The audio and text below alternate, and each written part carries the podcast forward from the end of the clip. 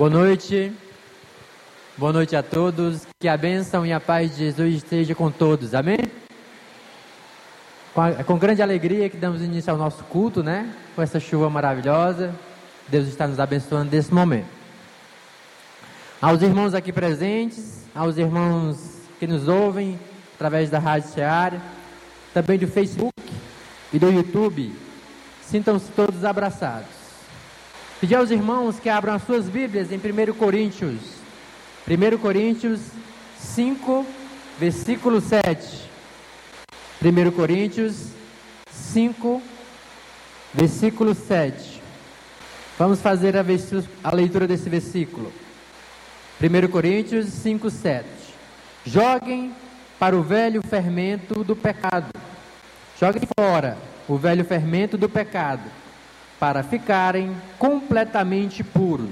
Aí vocês verão, serão como massa e sem fermento, como de fato vocês são, porque a festa da Páscoa está pronta. Agora que Cristo, o nosso Cordeiro da Páscoa, foi oferecido em sacrifício. Amém, meus irmãos? Vamos orar?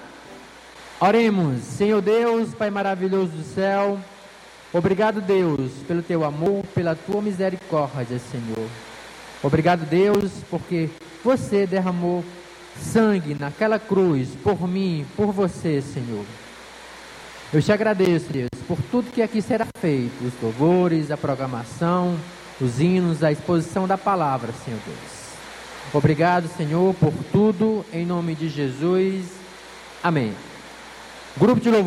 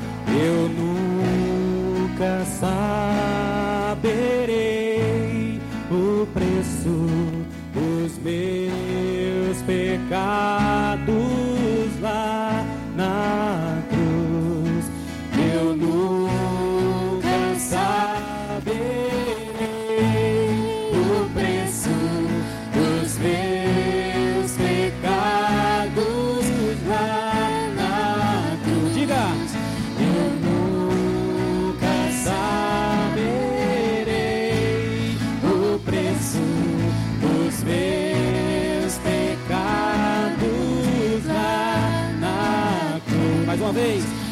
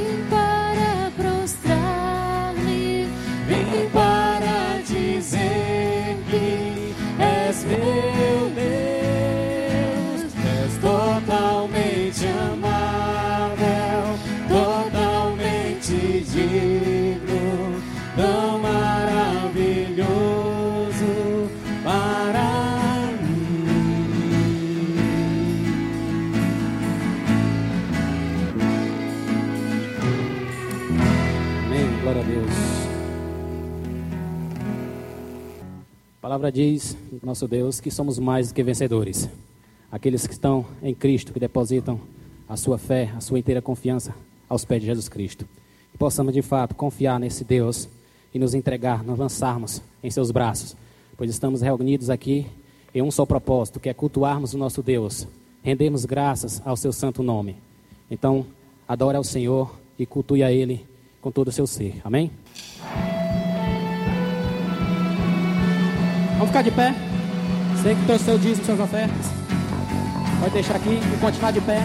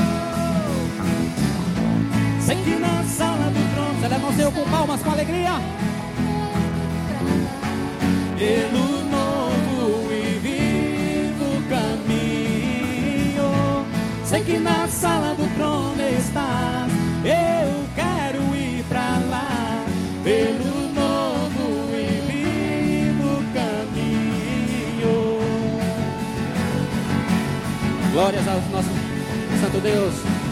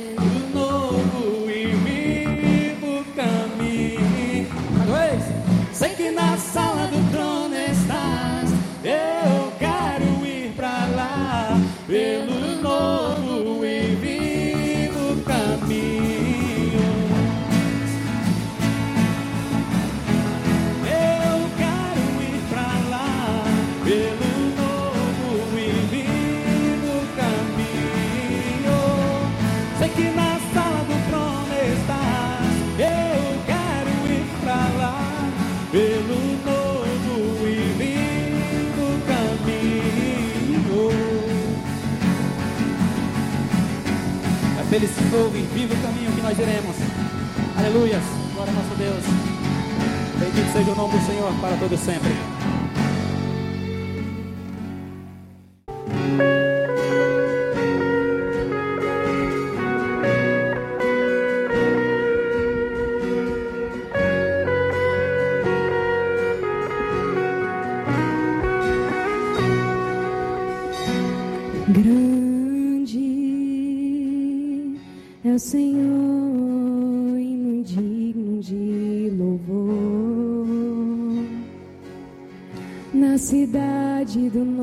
Nosso Deus, teu santo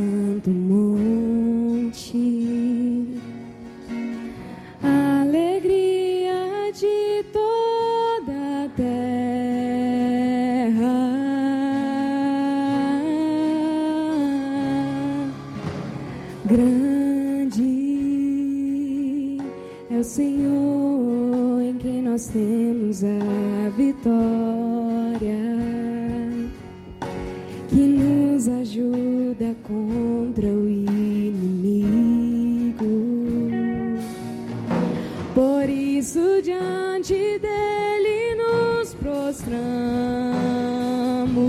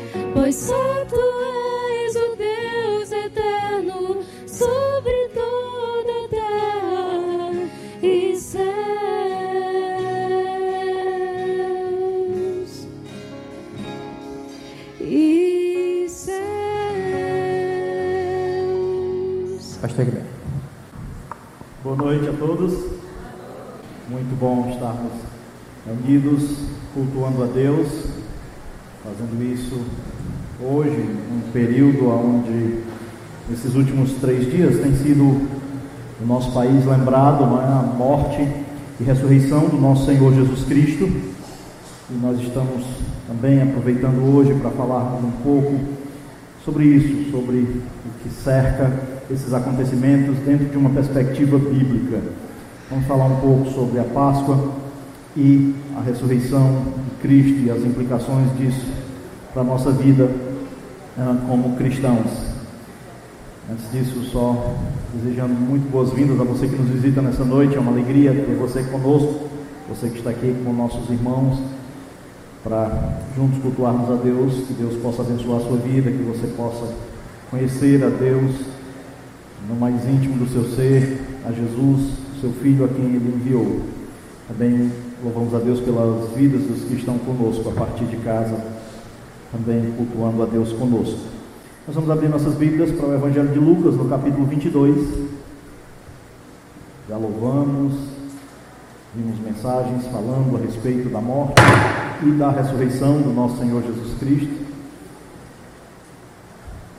E vamos ler o Evangelho de Lucas, no capítulo 22, o que nos fala a respeito aqui da Páscoa, da perspectiva que ela ganha agora na pessoa do Senhor Jesus Cristo. Então, Lucas capítulo 22, nós vamos ler dos versículos 7 até o versículo 20. Todos têm? Amém? A palavra de Deus diz assim: Chegou o dia da festa dos pães asmos, em que importava comemorar a Páscoa. Jesus, pois, enviou Pedro e João, dizendo: Ide, prepararmos a Páscoa para que a comamos. Eles perguntaram: Onde queres que a preparemos? Então lhes explicou Jesus: Ao entrardes na cidade, encontrareis um homem com um cântaro de água. Segui-o até a casa em que ele entrar. E dizei ao dono da casa: O mestre manda perguntar: Onde é o aposento qual hei de comer a Páscoa com meus discípulos? Ele vos mostrará um espaço um espaçoso cenáculo mobiliado. Ali fazei os preparativos. E indo, tudo encontraram como Jesus lhe dissera, e prepararam a Páscoa. Chegada a hora, pôs-se Jesus à mesa com ele os, e com ele os apóstolos, e disse-lhes: Tenho desejado ansiosamente comer convosco esta Páscoa antes do meu sofrimento. Pois vos digo que nunca mais a comereis, até que se cumpra no reino de Deus. E tomando um cálice, havendo dado graças, disse: Recebei e reparti entre vós. Pois vos digo que de agora em diante não bebereis do fruto da videira, até que venha o reino de Deus. E tomando o pão, tendo dado graças, o partiu e lhes deu, dizendo: Isto é o meu corpo, oferecido por vós. Fazei isto em memória de mim.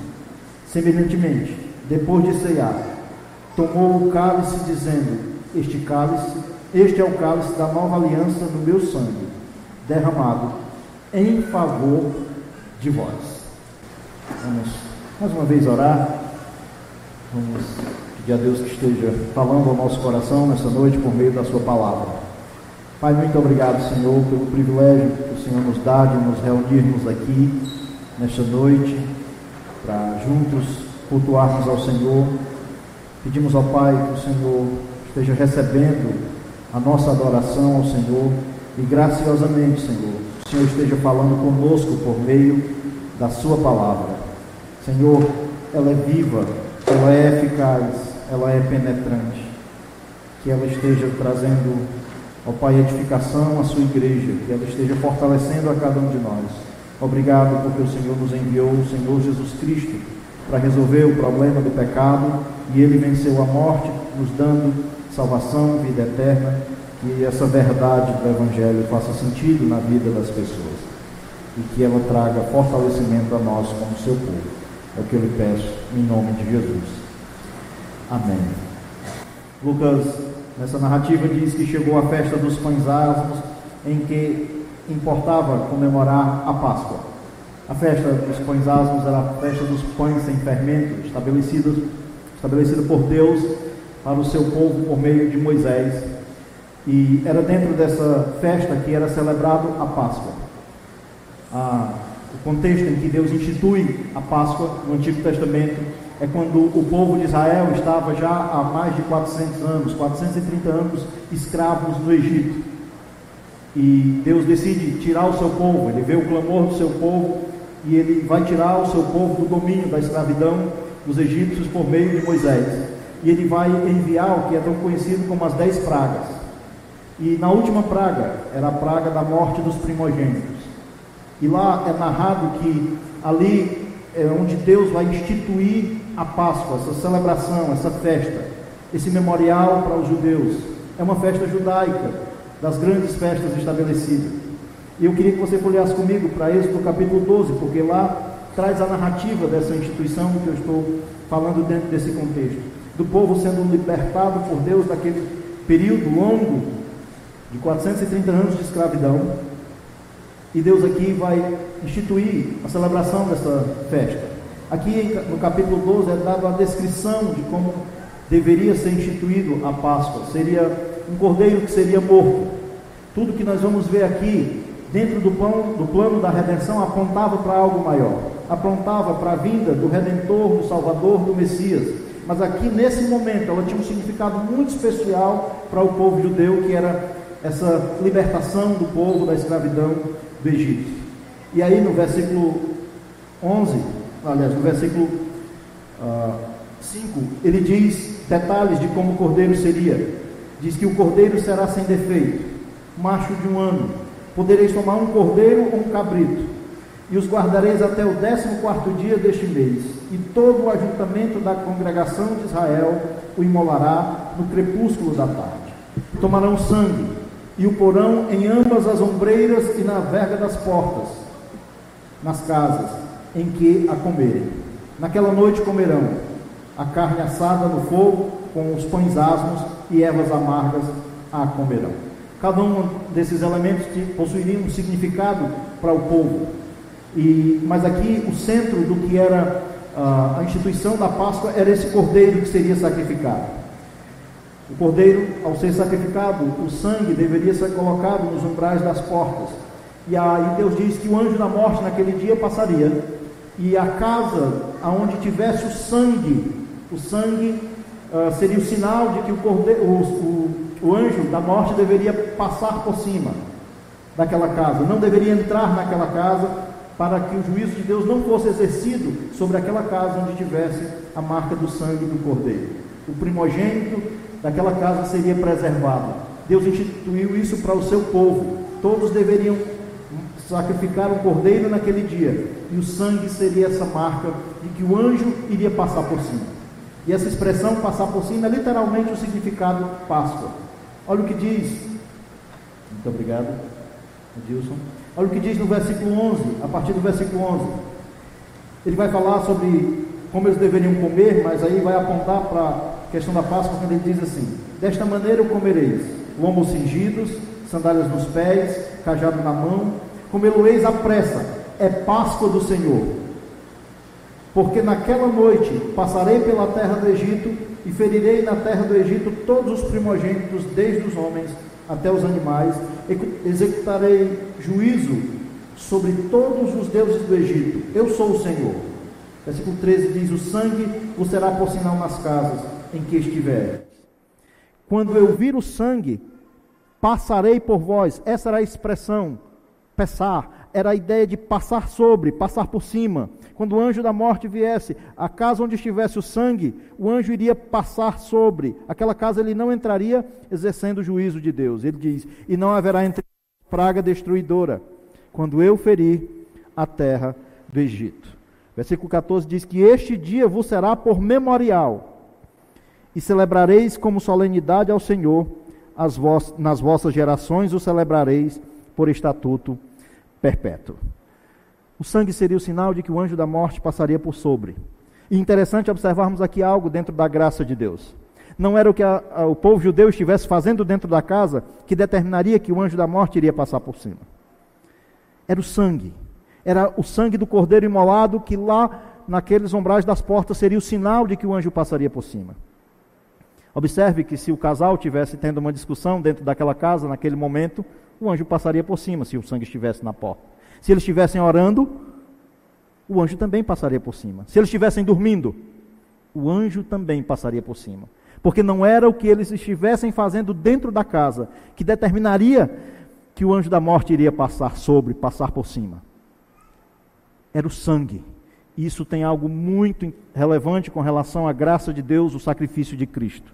Porque não é o que nós fazemos, é o que Cristo fez, é o que ele fez por meio do derramamento do seu sangue.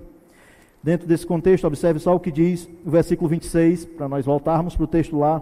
Aqui está a instituição dessa festa, dessa, celebra dessa celebração da Páscoa. E ele diz no versículo 26 desse capítulo 12: E quando vossos filhos os perguntarem, que rito é este? O que é isso que vocês estão celebrando agora, sacrificando este cordeiro, comendo com pães asmos, ervas amargas? O que, é que vocês estão celebrando? Versículo 27. Respondereis: É o sacrifício da Páscoa ao Senhor, que passou por cima da casa dos filhos de Israel no Egito, quando feriu os egípcios e livrou as, as nossas casas. Então o povo se inclinou e adorou. Quando fosse perguntado o que era estava significando aquela celebração, era para se dizer: aqui é o sacrifício da Páscoa. Lá no texto de Lucas capítulo 22, é essa festa que Jesus está uh, mandando os seus discípulos preparar. Chegou esse dia da festa da Páscoa aqui, desde que Jesus dá início o seu ministério uh, depois do seu batismo, é a terceira Páscoa que é registrada. o único que registra isso de uma maneira bem cronológica é João no seu evangelho. No capítulo 2, versículo 23, ele vai falar da primeira festa da Páscoa, a qual Jesus estava. No capítulo 6, versículo 4 do Evangelho de João, ele também vai falar da segunda festa da Páscoa, a qual Jesus estava participando. E no capítulo 13 do Evangelho de João, que é a mesma aqui que Lucas está registrando, é, te é o terceiro ano onde Jesus está aqui, já dentro do seu ministério, como Messias, se apresentando como Messias, é a terceira festa que ele está participando. E aqui há algo interessante Jesus vai pronunciar para os seus discípulos. Depois de ter dito para João, Pedro e João que eles fossem preparar a festa da Páscoa, e aqui uh, o preparar a festa da Páscoa envolvia todo aquele rito do sacrifício do cordeiro, mas eles teriam que ter um lugar apropriado. E em Jerusalém se tinha locais, pessoas que alugavam locais para que os judeus peregrinos que viessem de fora pudessem também celebrar essa festa. E Jesus vai dizer o seguinte para Pedro e João: Vão e preparem a festa da Páscoa para que a comamos. É o versículo 8. Eles perguntaram: Onde queres que preparemos? E aí Jesus vai dizer que eles deveriam entrar na cidade, lá no centro daquela cidade eles iriam ver um homem com um cântaro. Geralmente, quem andava com um cântaro sobre os ombros eram as mulheres, elas que carregavam água. Ver um homem seria algo que seria bem diferente, inusitado, diferente do que era comum, mas esse seria o sinal. E aqui Jesus, sendo Deus e uma manifestação da sua onisciência, daquele que controla todas as coisas, daquele que sabe todas as coisas, ele vai dizer para os seus discípulos: Ó, quando vocês verem um homem com um cântaro, sigam-no. E entre, na casa que ele entrar, vocês entrem lá, e quando chegarem lá, perguntem ao dono da casa, onde é que é para o mestre disse para nós prepararmos.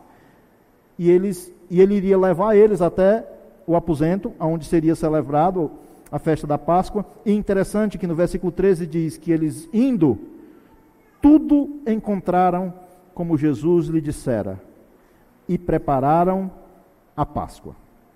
Jesus, como bom judeu com seus discípulos, está nesse, nessa celebração que, lembre-se disso, marcava a libertação do povo de Israel da escravidão do Egito, do livramento de Deus dos juízos dele, do livramento dele para com o seu povo.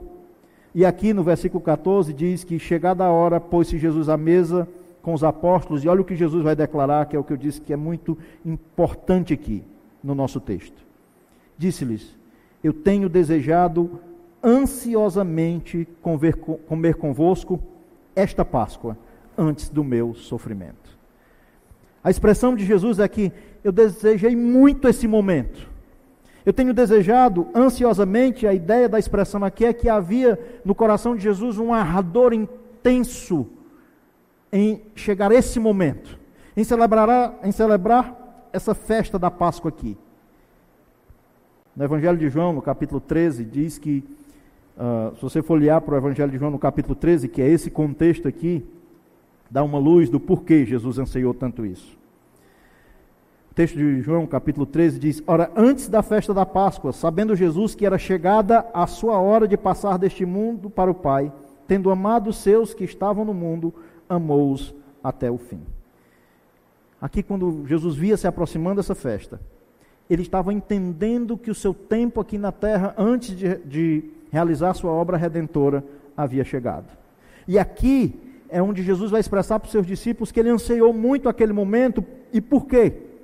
porque esta era a última festa da Páscoa ah, celebrada no, na perspectiva do que ela foi instituída, apontando para o sacrifício perfeito do Filho de Deus que viria. E ele diz: Eu tenho anseiado ansiosamente, desejado ansiosamente comer esta Páscoa com vocês. A razão é no versículo 16, quando ele diz: Pois vos digo que nunca mais comereis, até que se cumpra no reino de Deus.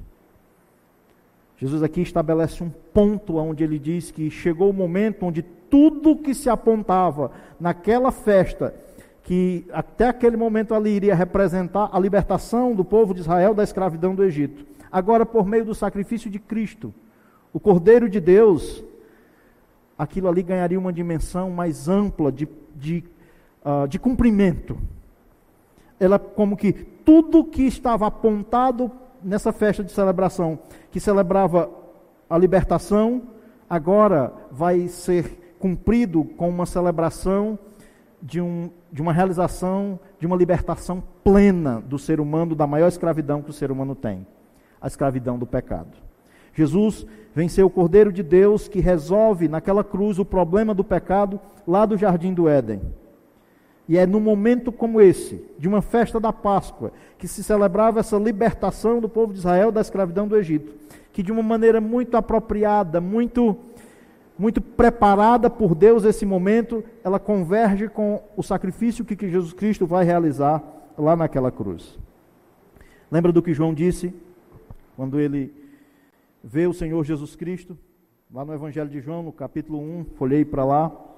Evangelho de João, no capítulo 1, quando João Batista vê o Senhor Jesus Cristo, no versículo 29, ele diz o seguinte: No dia seguinte, viu João a Jesus que vinha para ele e disse: Eis o Cordeiro de Deus, que tira o pecado do mundo. Lá no versículo 35 e 36 diz desse mesmo capítulo, diz: No dia seguinte, estava João outra vez na companhia de dois dos seus discípulos. E aqui já tinha sido realizado o batismo de Jesus por meio de João Batista. E olha o que João Batista diz, versículo 36. E vendo Jesus passar, disse: Eis o Cordeiro de Deus.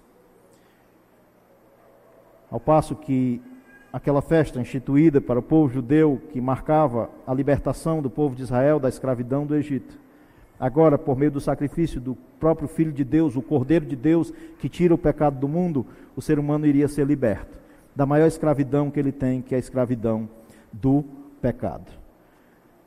Tudo aquilo que essa festa celebrava, como eu disse, dentro do plano da redenção, apontava para algo maior, mais pleno, mais completo, que era estabelecido na vinda do Messias. Jesus Cristo veio, o Cordeiro de Deus veio, e aqui Jesus Cristo está nesse momento dessa festa, uh, apresentando aqui que tudo que estava para se cumprir a respeito dele foi cumprido, e agora era o momento de que ele seria o Cordeiro de Deus que iria realizar o sacrifício que de uma vez por todas resolveria o problema da escravidão do ser humano do pecado. E de tudo que o pecado trouxe como consequência. Jesus na cruz, ele realizou o sacrifício que por meio do derramamento do seu sangue trouxe libertação do ser humano do problema do pecado e dos aspectos do que envolvem o pecado, tanto no âmbito do passado, quanto no presente, quanto no futuro. Romanos, no capítulo 3, no versículo 23, diz que o salário do pecado é a morte, mas o dom gratuito de Deus é a vida eterna em Cristo Jesus. Jesus anseiou ardentemente em seu coração esse momento porque ele sabia que foi para isso que ele veio para realizar tão grande obra de redenção para com o ser humano perdido e morto nos seus delitos e pecados. O problema do jardim do Éden seria agora resolvido por meio do sacrifício do Cordeiro de Deus que tira o pecado do mundo. E como eu disse, resolvido nos três âmbitos.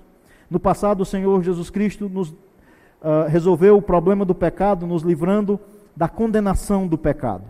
Por meio da sua justificação, Jesus Cristo resolveu o problema que o pecado trouxe de condenação para o ser humano. Romanos capítulo 5, versículo 1. Romanos 5, o apóstolo Paulo fala sobre a justificação. Quando ele diz que, no capítulo 5, versículo 1, justificados, pois, mediante a fé, nós temos paz com Deus por intermédio do nosso Senhor Jesus Cristo. Deus é justo. E o problema do pecado teria que ah, ser resolvido, porque o pecado trouxe condenação para o ser humano. Mas Jesus Cristo, lá naquela cruz, ele toma sobre si a condenação que nós, os pecadores, merecíamos. E a justiça de Deus aplicada em Cristo, ela é imputada nos que creram nele. Por isso é mediante a fé. O problema do ser humano de estar separado de Deus, em guerra com Deus, foi resolvido por meio do sacrifício de Cristo naquela cruz, quando ele nos justificou. Nós somos livres agora da culpa do pecado, porque Jesus tomou sobre si a culpa que nós, os pecadores, merecíamos. Ele nos justificou lá naquela cruz. Nós somos declarados justos por Deus pela fé em Cristo, porque a justiça de Deus foi aplicada na pessoa do seu filho Jesus Cristo, quando ele lá naquela cruz morreu para nos dar vida eterna. A justificação mostra a justiça de Deus de não deixar nenhum pecado sem punição.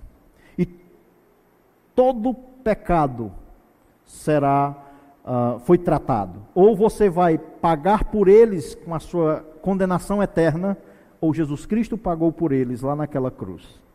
E pela fé, você, quando crê em Cristo, você é justificado porque a justiça de Deus que recairia sobre nós foi colocada sobre ele.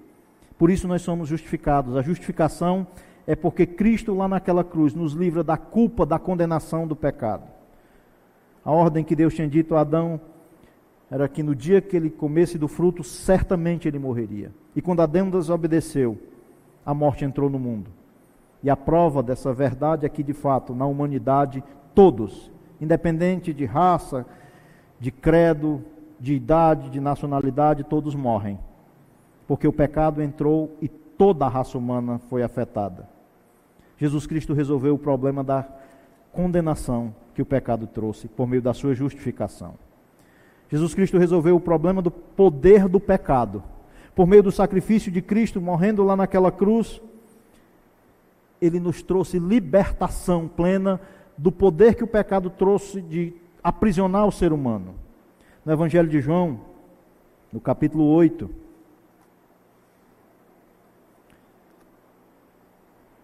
partir do versículo 31, Jesus estava, numa conversa com os líderes judeus e, versículo 31, disse: Pois Jesus aos judeus que haviam crido nele: se vós permanecerdes na minha, na minha palavra, sois verdadeiramente meus discípulos. E conhecereis a verdade, e a verdade vos libertará. Responderam-lhe: Somos descendência de Abraão, e jamais fomos escravo de alguém. Como dizeis tu, sereis livres? Replicou-lhe Jesus: Em verdade, em verdade vos digo: todo que comete pecado é escravo do pecado. O escravo não fica para sempre na casa, o filho sim para sempre. Se, pois, o filho vos libertar, verdadeiramente sereis livres. Jesus, lá naquela cruz, nos livrou do poder aprisionador do pecado. Não somente ele nos livrou da culpa do pecado, da, do aspecto condenatório que o pecado trouxe para o ser humano, mas ele também livrou o ser humano da escravidão do pecado. Agora, em Cristo, o ser humano é livre do poder aprisionador do pecado e somente em Cristo o ser humano pode agora não pecar mais, ou não viver uma vida presa no pecado. Isso é a santificação. É o que Jesus Cristo conquistou naquela cruz da libertação do poder do pecado sobre o ser humano de aprisionar, do ser humano ser escravo do pecado, morto nos seus delitos e pecados. Mas em Cristo, por meio do seu sacrifício na cruz, o ser humano agora é livre desse poder. Pecamos porque ainda a natureza pecaminosa está em nós ainda. Mas agora o ser humano não é mais para ser escravo do pecado, aquele que creu em Cristo. O Espírito Santo o convenceu do pecado de não crer em Cristo. Este recebe o Espírito Santo, que é o poder de Deus, que agora nos liberta daquela escravidão aprisionadora que o pecado trouxe para a humanidade. E agora nós podemos sim, por meio de Cristo, de uma vida de obediência a Ele, agradar a Deus. Mas somente em Cristo. Não há nada em nós mesmos não é nada em nós, é na pessoa dele, é por meio de tudo que ele fez que nos trouxe libertação do poder do pecado. E aí nós podemos viver essa santificação por conta do que Cristo fez naquela cruz, do seu sacrifício, por meio da morte que nos deu vida, vida verdadeira, vida plena, vida com Deus, unidos com Cristo, agora nós temos vida eterna. E essa vida deve ser vivida para o agrado dele, não mais nosso, não mais da nossa natureza. Livres do poder do pecado, agora nós podemos viver a santificação, porque somos declarados santos por meio de Cristo. E no aspecto futuro, Jesus Cristo resolveu o problema do pecado, porque nós somos seremos livres um dia da presença do pecado. Isso é o que envolve a glorificação. É o que Deus, ah, por meio de Jesus Cristo, vai quando ele voltar para buscar os seus, nos dá essa plena libertação do, da existência do pecado, da presença do pecado na vida daqueles que creram em Jesus Cristo, no seu sacrifício. Esses serão glorificados. É isso que Jesus Cristo está apontando aqui para o aspecto futuro. Volte lá para o Evangelho de Lucas. No capítulo 22, quando ele diz que desejou ardentemente comer aquela Páscoa com seus discípulos, antes do sofrimento dele, porque o sofrimento dele garantiria que o, um dia nós estaríamos a, a comer novamente uma ceia, uma Páscoa, com o próprio Senhor Jesus Cristo, realizador e autor da salvação, aonde naquele momento, quando estivermos com Ele, tendo vindo no seu reino, nós estaremos com um corpo glorificado. Então, aqui, aquele sentido da Páscoa, quando foi instituída no Antigo Testamento, ela ganha agora, a partir de Cristo, uma nova conotação. Ela vai ganhar, a partir do sacrifício de Cristo, uma nova perspectiva. Não é que a Páscoa se tornou a ceia do Senhor.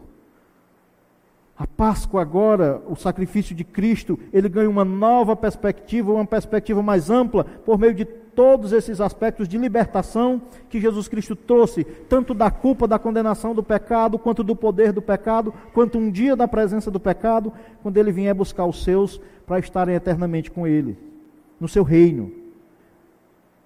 No reino que ele estabelecerá de maneira plena no futuro. Aqui Jesus aponta dentro de um aspecto escatológico de que nunca mais eles iriam celebrar a ceia na perspectiva de que era ela iam celebrar a Páscoa na perspectiva de que ela seria celebrada era celebrada até então. E ele diz isso no versículo 17 e 18, quando ele toma o cálice, havendo dado graças, disse: Recebei e reparti entre vós, pois vos digo que da agora em diante não mais bebereis do fruto da videira, até que venha o reino de Deus. Ele está aqui sempre através do que ele está falando agora, do que está se cumprindo na pessoa dele, do que a, a Páscoa, no sentido passado, apontava para a vinda do Cordeiro de Deus, que realizaria o sacrifício pleno, agora ele aponta para o futuro. Um período onde os que creram neste sacrifício estarão livres desse corpo, dessa morte, de tudo que envolve o pecado, e nós teremos um corpo glorificado e estaremos para sempre com o Senhor.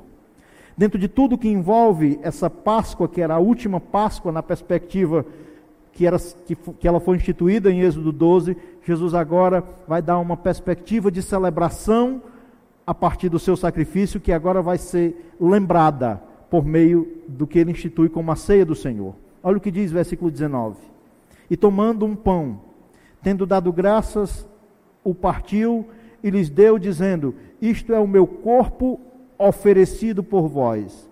Fazei isto em memória de mim.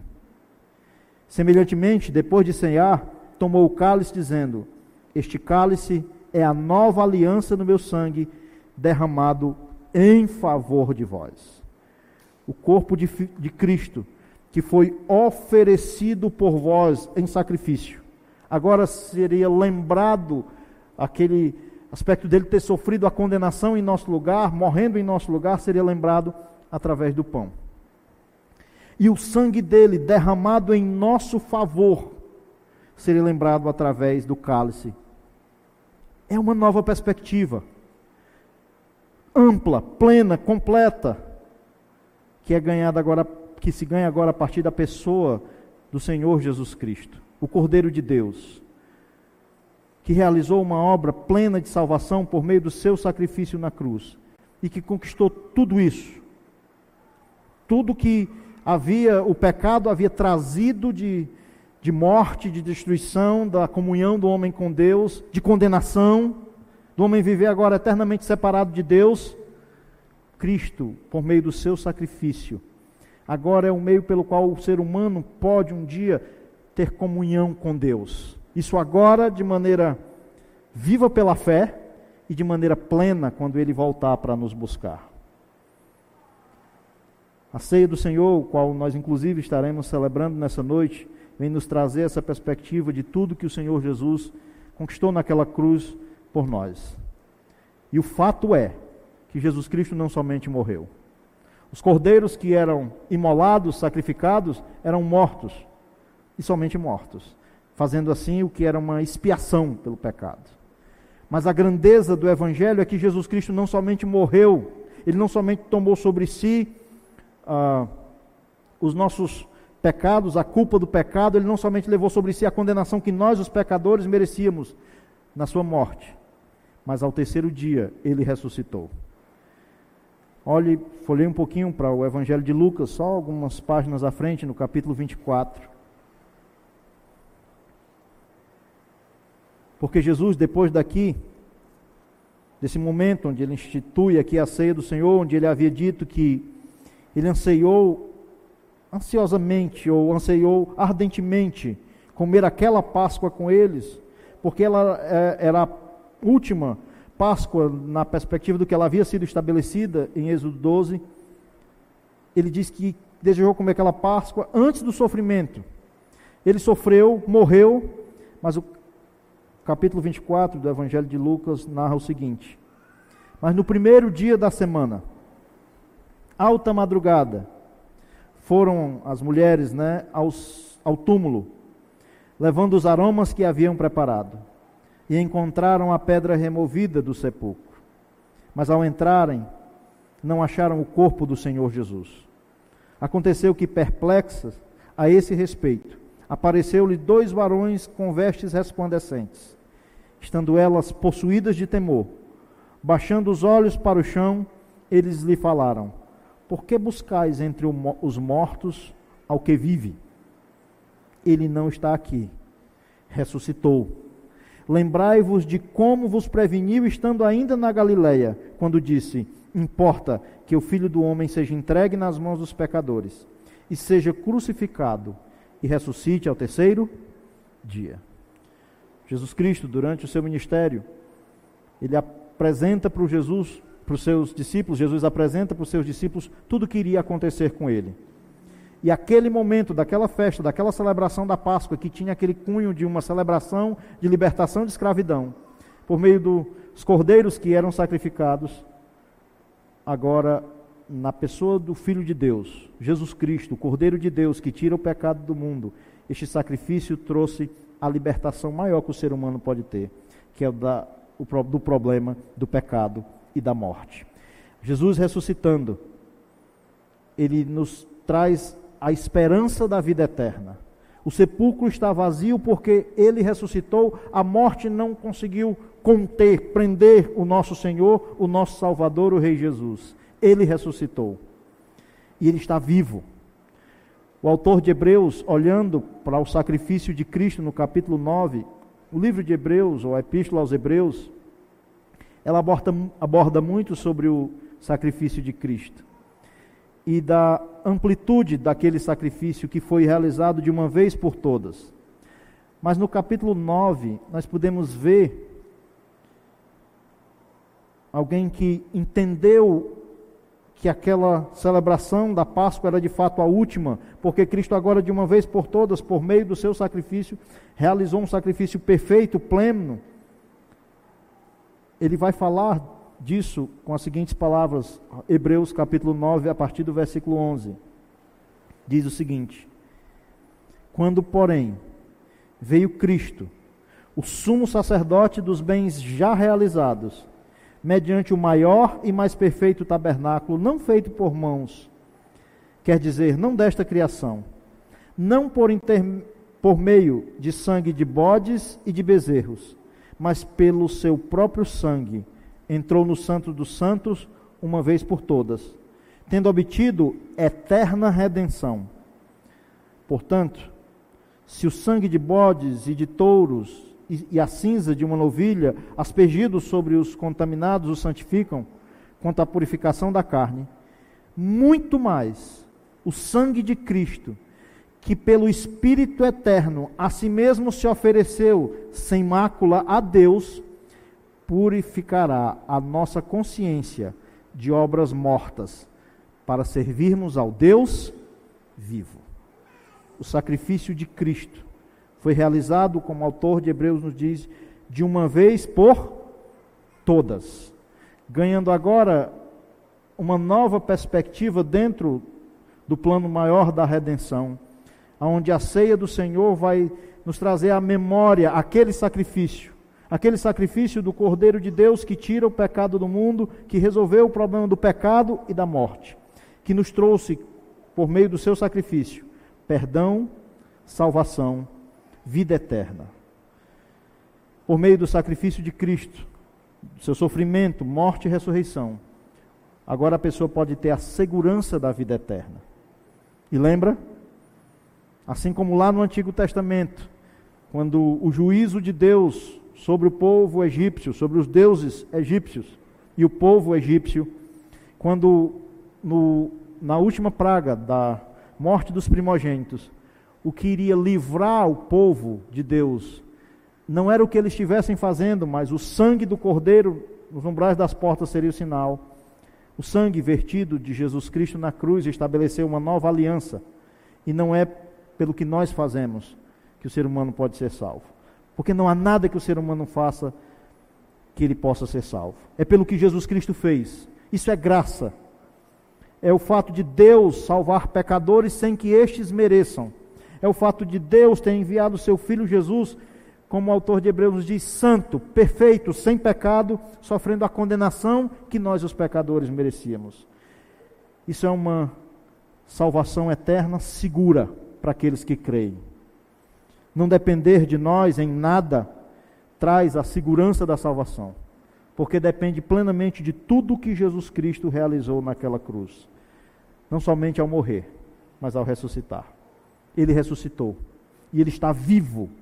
Nós servimos, como o autor de Hebreu diz, a um Deus vivo, que morreu, mas que ao terceiro dia ressuscitou. O túmulo está vazio. O rei ressuscitou. Por meio da sua morte, ele nos trouxe vida eterna. Por isso nós somos verdadeiramente livres de tudo que o pecado trouxe de condenação, de morte, por meio de Cristo, tudo isso foi resolvido. Porque se o salário do pecado é a morte, o dom gratuito de Deus é a vida eterna em Cristo Jesus. Amém? Hoje, esses elementos passaram a ser para nós o memorial, o que nos traz à memória a plenitude daquele sacrifício realizado na cruz, onde Jesus Cristo, por meio do seu corpo, sofreu a condenação que nós, os pecadores, merecíamos, e por meio do seu sangue, nos trouxe o perdão dos pecados para nós que pecadores somos, sejamos agora apresentados a Deus, santos, justificados, livres da condenação, porque Ele sofreu a condenação em nosso lugar. E o que o ser humano precisa? Crer na amplitude desse sacrifício.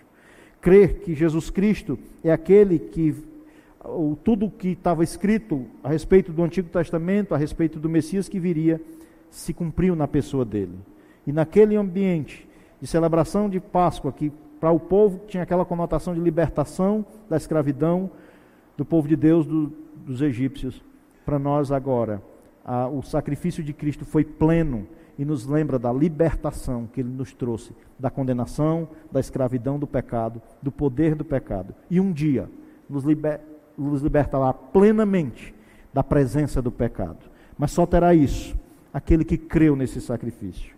E nós, ao celebrarmos a ceia do Senhor, o apóstolo Paulo nos diz lá na, na primeira epístola aos Coríntios, de que isso seria um testemunho de que ao celebrarmos a ceia do Senhor, com isso, nós os cristãos estaríamos primeiro celebrando a morte que nos trouxe vida, a graça de Deus por meio de Cristo que sofreu a condenação que nós os pecadores merecíamos. Mas ele disse no versículo 26 que todas as vezes, as vezes que comerdes o pão e beberdes o cálice, anunciais a morte do Senhor até que ele venha. Com isso nós estamos celebrando, meus irmãos e anunciando que Jesus Cristo veio. O Cordeiro de Deus que tira o pecado do mundo veio.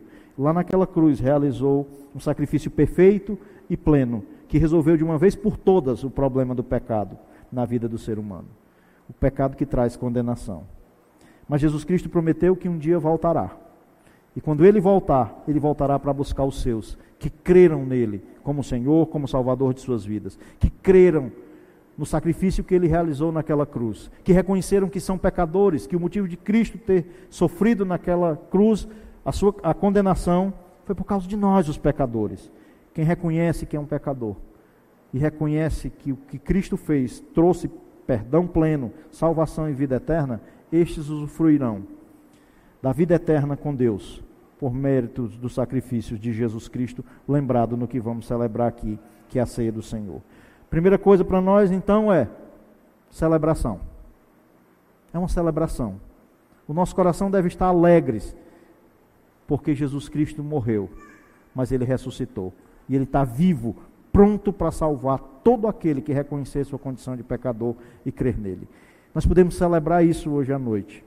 Mas também é um desafio para nós de vivermos de uma maneira condizente com a vida do Cristo que nos salvou. Nós que carregamos o nome de cristãos, nós temos Cristo em nossa vida. Devemos viver agora de uma maneira mais a não vivermos para nós mesmos, mas para esse Cristo que nos salvou. Que Deus possa nos alegrar nessa, nessa noite aqui com uma celebração do qual nós possamos olhar para trás e trazer à memória tudo que Jesus Cristo fez naquela cruz, entregando seu corpo para ser condenado, sofrendo a morte que nós os pecadores merecíamos mas que ele também, derramando seu sangue, trouxe perdão e está garantido tudo, toda essa obra, porque ele ressuscitou, ele está vivo. Nós vamos nessa noite, como igreja, fazermos isso, celebrarmos a ceia do Senhor. E se você que está aqui ainda não reconheceu que é um pecador, ainda não reconheceu que aquele sacrifício que Cristo realizou na cruz foi para lhe trazer perdão, salvação e vida eterna, você deveria refletir nessa obra redentora, reconhecer sua condição de pecador e reconhecer a Jesus como Senhor e Salvador da sua vida. Nós vamos convidar aqui os presbíteros, os diáconos, para juntos nós servirmos a ceia do Senhor, que é uma celebração para os cristãos, que ganhou essa nova perspectiva a partir da pessoa de Cristo, do sacrifício que ele realizou naquela cruz, onde o pão nos lembra o seu corpo moído, entregue para sofrer a condenação que nós, os pecadores, merecíamos. E o seu sangue foi derramado para nos trazer o perdão dos nossos pecados. Que Jesus esteja abençoando a cada um uma ótima, com uma ótima semana.